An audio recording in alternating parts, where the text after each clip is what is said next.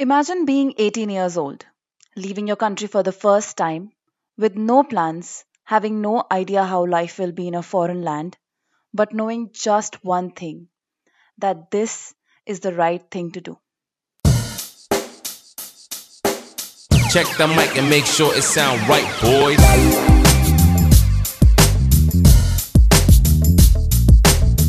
Namaste everyone, I'm Tarushi, and this is Crazy Mad Woman, presented by Stories You Should Know.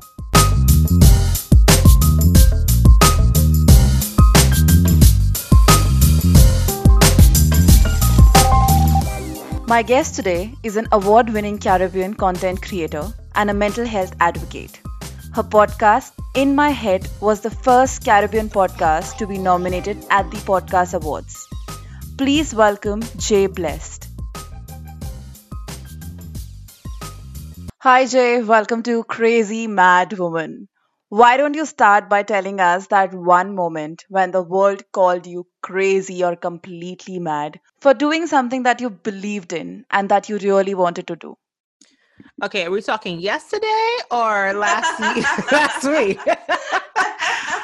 um, one would definitely be, uh, and the one that stands out most is when I left my home country of Trinidad and Tobago at the age of 18 years old, never leaving the country before, to come to a place I'd never been. I left Trinidad at 18 with $75 US. Didn't know where I was going to stay when I landed at JFK. Came in the brick of winter 2003 in a spring coat, never saw snow before, and did not know where I was going to stay that night when I landed in New York City. And 17 and a half years later, here I am with you, Tarushi, talking about how I made that crazy decision to leave my little village of 5,000 residents to come to the Big Apple and pursue this burning desire in my spirit that there was more for me in this world. And I am proud of that decision you know, I had packed a little carry on with some clothes three months before, and my cousins, you know, I have my Indian cousins came home and they're like, uh, where are you going?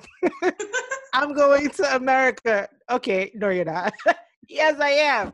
And I packed my suitcase and it stayed there for three months and they laughed at me because they couldn't they couldn't understand what was going on with me but that that moment was a defining moment for me because it showed me my faith in action.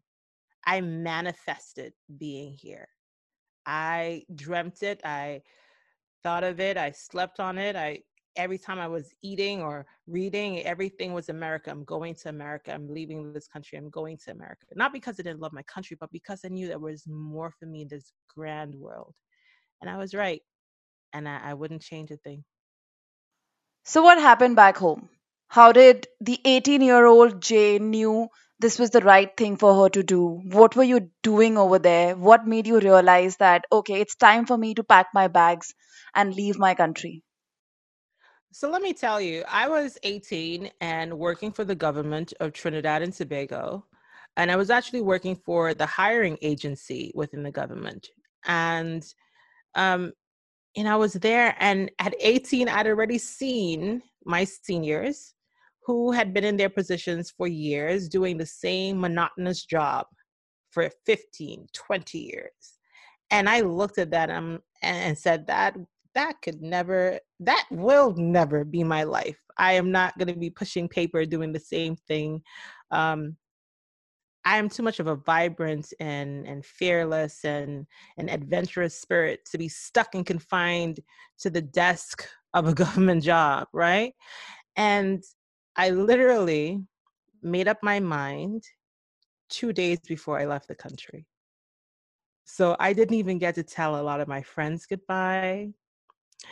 Uh, a lot of people thought I, I was either pregnant or I killed somebody because no one you know there there was no farewell party nothing. She just she just left? Okay that was too quick. Something is up. But the thing that was up was i had an opportunity. And sometimes opportunities come and you can miss it.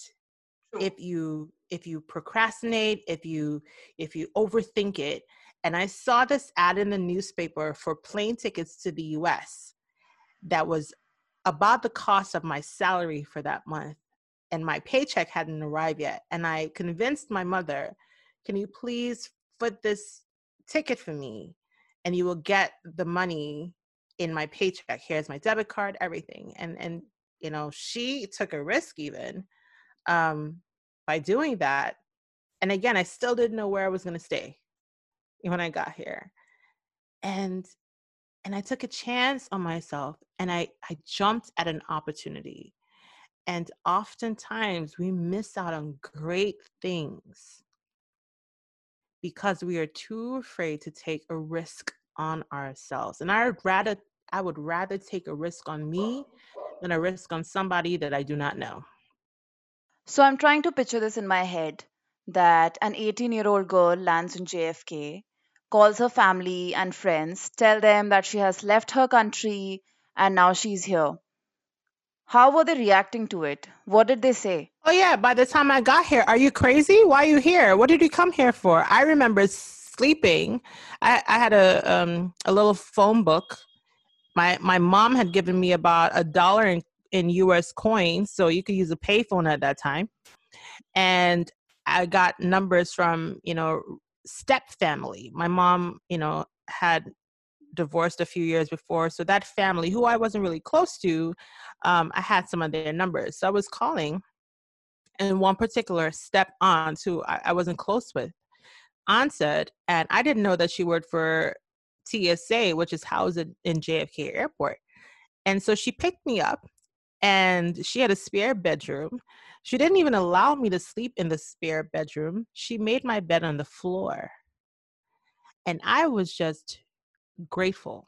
As much as she may have thought she was belittling me or making me feel like nobody in that moment, because how dare you leave your country to come here and expect me to house you for the night? I'm going to put you on the floor. I was so grateful. One, that I had a place to sleep that night. And two, that God didn't bring me here to not make sure that I had a place to sleep. And so from then till now, hello. it is so funny because I had a step uncle, his sister, their their brother and sister. That that's my stepdad's family. And I thought, you know, of all places I would stay, I would stay with the step uncle. But the day I was leaving and coming to New York, he was leaving and going to Trinidad because it was carnival season. And this man, who I'd known for all of my childhood, was treating me like an enemy. Again, people were thinking that I was either pregnant or I killed someone because how dare you just leave the country like that? And so he's telling my cousin, his his daughter, that he doesn't want me in his house. Remember, I'm 18 years old. I have nowhere to go. Where am I going to go? Let me tell you something, Tarushi a couple of years later, maybe let's just say probably like seven years ago, the same daughter, his daughter, would end up needing a place to stay. Guess who took her in? And he calls me because, oh, I heard that, you know, such and such is staying by you. And I took the call because I had not spoken to him since that time I was there you know, staying, I stayed at, at, at his residence while he wasn't in the country for about two weeks. And he's like, Oh, I heard that my daughter is staying with you. Thank you. And then I, I caught him and I talked to him really directly. And I'm like, Isn't it funny?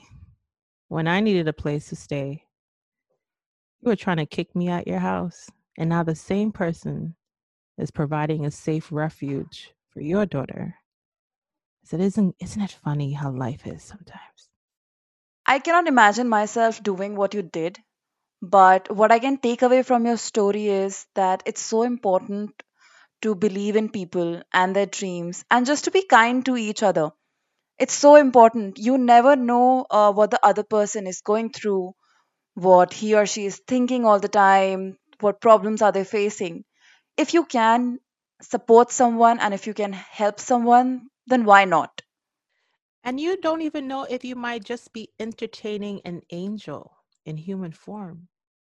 right? You have no idea who you are talking to in that moment. That's why you should always be kind because that person that you are trying to talk down to or belittle might be the person with the hiring power for you in the next couple of years when you're looking for a job and you go into, you know, to interview and you have to sit before them and they are in the decision making chair of your life, you know.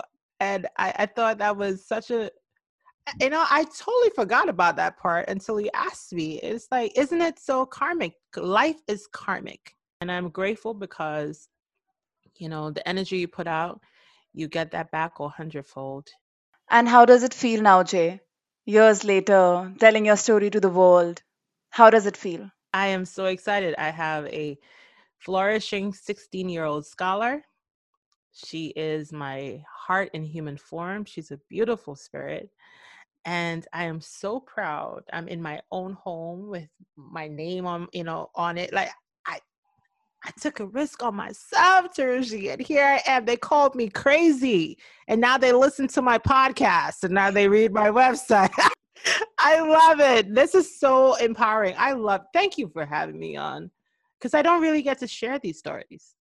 To hell with the label society wants to put on you it's not what they call you, it's what you call yourself. They call you crazy, you call yourself fearless. They mm-hmm. say that you're mad, you say that you're courageous.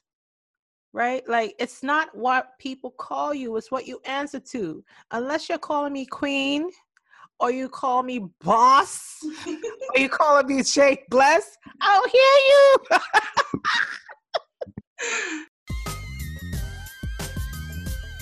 That was Jay Blessed, everyone. You can find more about her on her website, jblessed.com. Crazy Mad Woman is a production of Stories You Should Know. It's written and produced by me. Our theme music is Road Trips by O'Shane. Thank you for listening to Crazy Mad Woman. Take care, everyone. Help someone in need if you can. And be kind. It sound right, boy.